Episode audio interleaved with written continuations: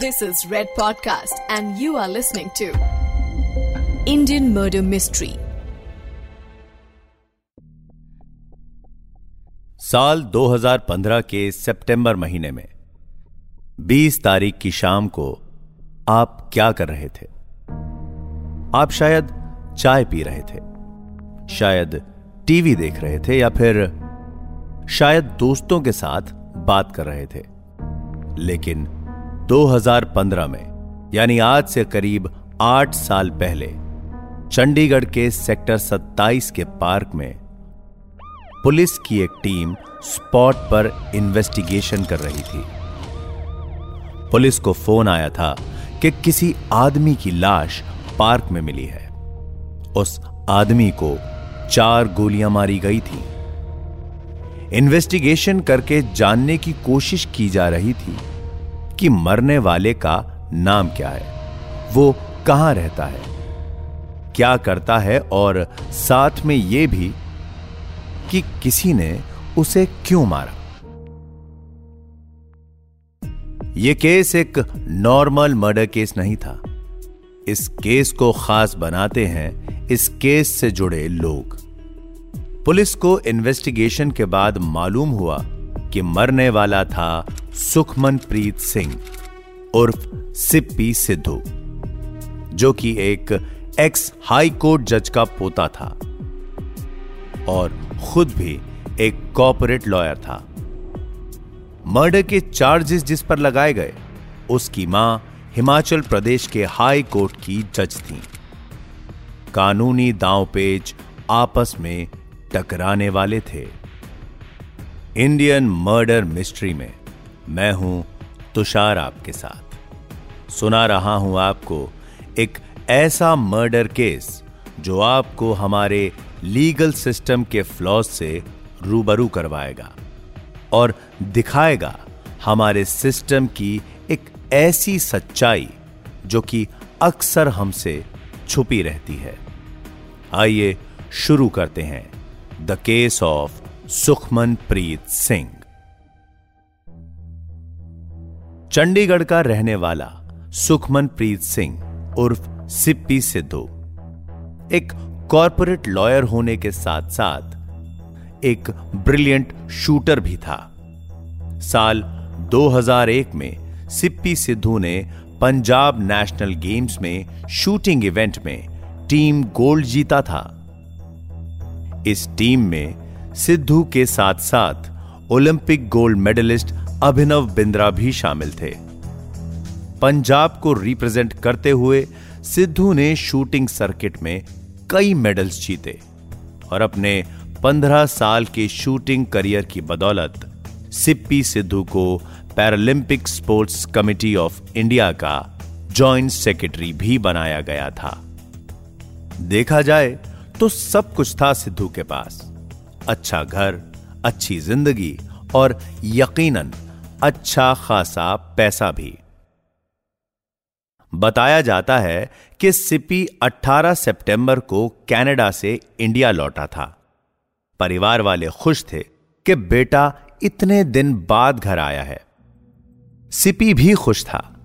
लेकिन 20 सितंबर के दिन, शाम में जब सिपी अपनी माँ के साथ घर पे था, तब उसने सोचा नहीं था कि अगले कुछ घंटों में क्या होने वाला है। करीब साढ़े नौ बजे सिपी को एक फ़ोन आता है। वो माँ से कहता है कि उसे एक दोस्त से मिलने जाना है। अभी थोड़ी देर में आता हूँ कहकर सिपी घर से निकल गया। साढ़े नौ बजे के करीब सिपी घर से निकला था, लेकिन उसे गए दो घंटे बीत जाते हैं। माँ घर में बैठी परेशान हो रही थी। इधर उधर फ़ोन लगाए जाते हैं, लेकिन किसी से कुछ मालूम नहीं चलता। सिप्पी कहकर गया था कि बस थोड़ी देर में वापस आ जाऊँगा। लेकिन सिप्पी वापस नहीं आता। लेकिन घर पर एक कॉल आता है। करीब आधी रात को घर का फ़ोन बजता है। फ़ोन के उस तरफ़ से आती आवाज़ चंडीगढ़ के सेक्टर 26 पुलिस स्टेशन के एसएचओ की थी। एसएचओ साहिबा कहती हैं कि आपके बेटे सिप्पी सिद्धू का एक्सीडेंट हुआ है। आप जितना जल्दी हो सके हॉस्पिटल पहुँच जाइए। फ़ोन रखते ही बिना कोई वक्त गवाए घबराए हुए दोनों माँ बाप अपने बेटे की सलामती की दुआएँ मांगते हुए हॉस्पिटल पहुँचते हैं। और वहाँ मालूम होता है कि सिपी सिद्धू का एक्सीडेंट नहीं हुआ, बल्कि किसी ने उनके बेटे को चार गोलियाँ मार के उसका मर्डर कर दिया था। रो रोकर माँ बाप का बुरा हाल हो गया। सिप्पी सिद्धू की जब मौत हुई तो उसकी उम्र चौतीस साल थी। घर का लायक बेटा जिससे सब इतना प्यार करते थे जिसकी दुनिया में बहुत इज़्ज़त थी उसे गोली मारकर इस दुनिया से रुखसत कर दिया गया था। A national level shooter a corporate lawyer an accomplished individual who was now lifeless, lying dead with bullets in his body. Hospital में पुलिस ने सिपी के माँ बाप को बताया कि उन्हें एक कॉल आया। कॉल पर बात कर रही महिला ने बताया कि उसका घर चंडीगढ़ में सेक्टर 27 के पार्क के पास है। उस शाम वो औरत बैल्कनी में यूँ ही टहलने आई थी तो उसे गनशॉट की आवाज़ सुनाई दी। पहले एक गनशॉट फिर दूसरा, तीसरा, चौथा। चार राउंड गन फायर किए गए। पार्क में अंधेरा था। उसे ठीक से दिखाई नहीं दिया। लेकिन वो महिला इस बात को यकीन से कह रही थी कि एक लड़की थी, जो गोली चलने के बाद एक आदमी के साथ वहाँ से भागी। पार्क से निकलकर गाड़ी में बैठी और तेज़ी से वहाँ से चली गई। औरत ने इतना ज़रूर देखा कि लड़की ने पोनी टेल बांधी हुई थी, लेकिन शक्ल देख पाना उसके लिए मुमकिन नहीं हुआ।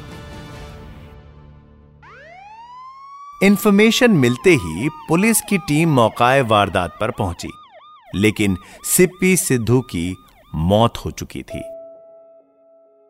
पुलिस की बातें सुनते हुए माँ बाप को शायद याद आ रहा था अपना बेटा, जिसकी मौत के बारे में वो पुलिस से सुन रहे थे। जब आपको अपने किसी करीबी दोस्त या अपने साथ घर में रह रहे किसी सदस्य के बारे में कोई खाकी वर्दी वाले ऑफिसर से पता चलता है तो यह मंजर कभी कभी बर्दाश्त के बाहर हो जाता है। सिप्पी सिद्धू के माँ बाप का हाल भी ऐसा ही था। मीडिया में यह न्यूज़ पाथ ब्रेकर बन जाती है। अगली सुबह अखबारों और न्यूज़ चैनल्स पर खबरें दिखाई दे रही थी। रिटायर्ड जज Punjab and Haryana high court के पोते का मर्डर हो गया।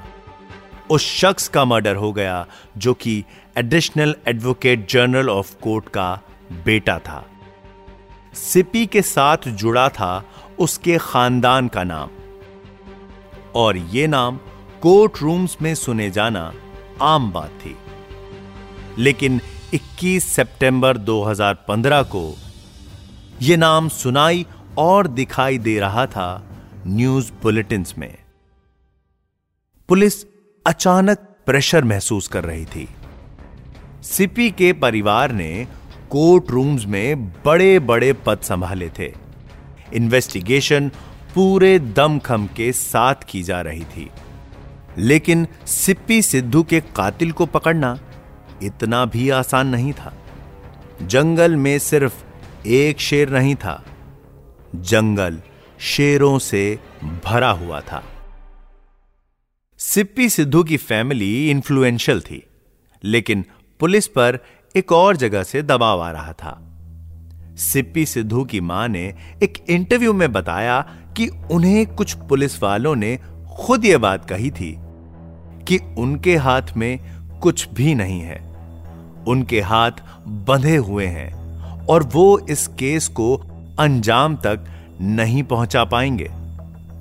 सिप्पी सिद्धू के माँ बाप ने पंजाब गवर्नमेंट का दरवाज़ा खटखटाया, क्योंकि छह महीने बीत चुके थे और सबूत जुटाने के बाद और कई लोगों से बयान लेकर भी पुलिस की इन्वेस्टिगेशन एक इंच भी आगे नहीं बढ़ी थी। पंजाब सरकार से मांग की गई कि यह केस सीबीआई को सौंप दिया जाए। मर्डर के आठ महीने बाद 13 अप्रैल 2016 को सीबीआई को यह केस हैंडओवर किया गया। लेकिन सीबीआई की हर लीड एक डेड एंड पर जाकर रुक जाती थी। इन्वेस्टिगेशन को एक साल और बीत जाता है।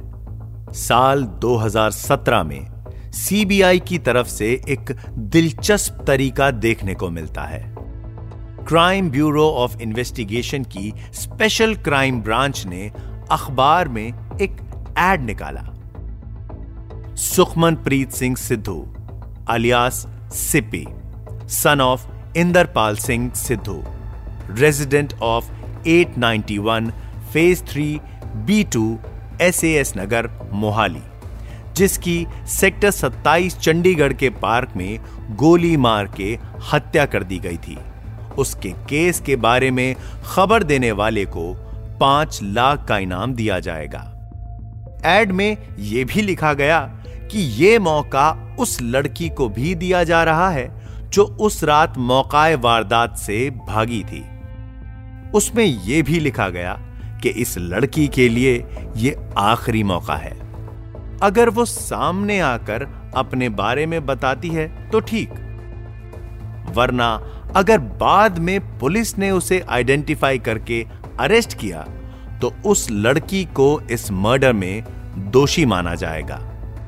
इस नोटिफिकेशन को पब्लिश करने वाले ऑफिसर्स के नाम थे Shri M K Puri deputy superintendent of police और doctor Amandeep Singh superintendent of police लेकिन इस एड का भी कोई फ़ायदा नहीं होता।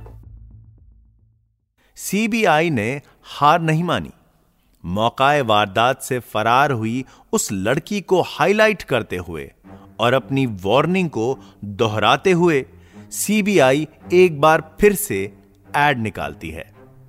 एड में फिर मेंशन किया जाता है, अगर वो लड़की अपने आप पुलिस के सामने नहीं आई तो उसे दोषी करार कर दिया जाएगा और केस से जुड़ी कोई भी वाइटल इंफॉर्मेशन देने वाले को इनाम राशि में दस लाख रुपए मिलेंगे।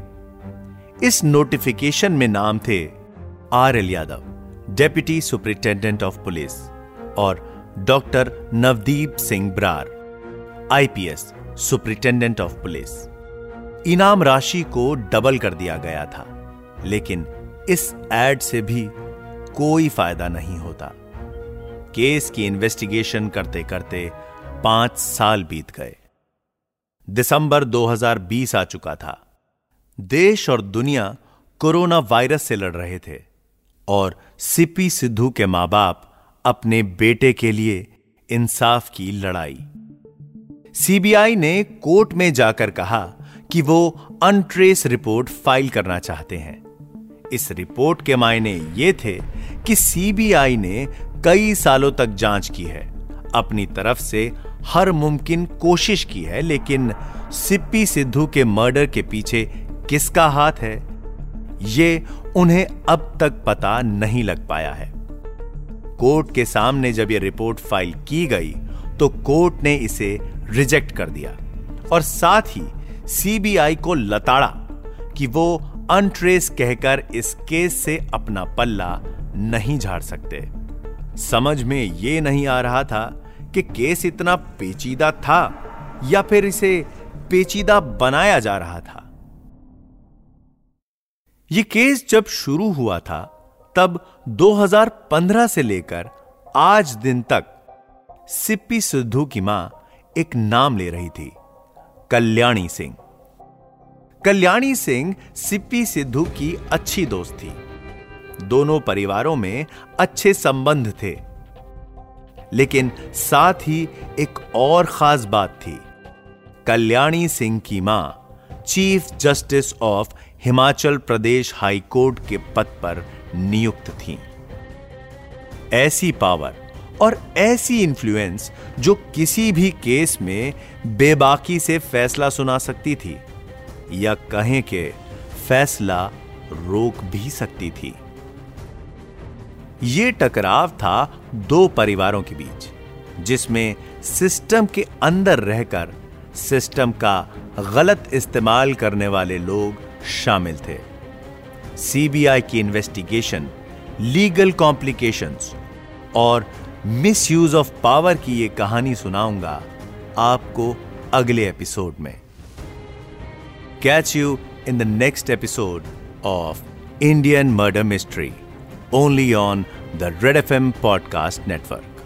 Namaskar. You are listening to Red Podcast Indian Murder Mystery, written by Dhruv Law, audio designed by Ayush Mehra, creative director Dhruv Law. Send your feedback and suggestions right to us at podcast at redfm.in.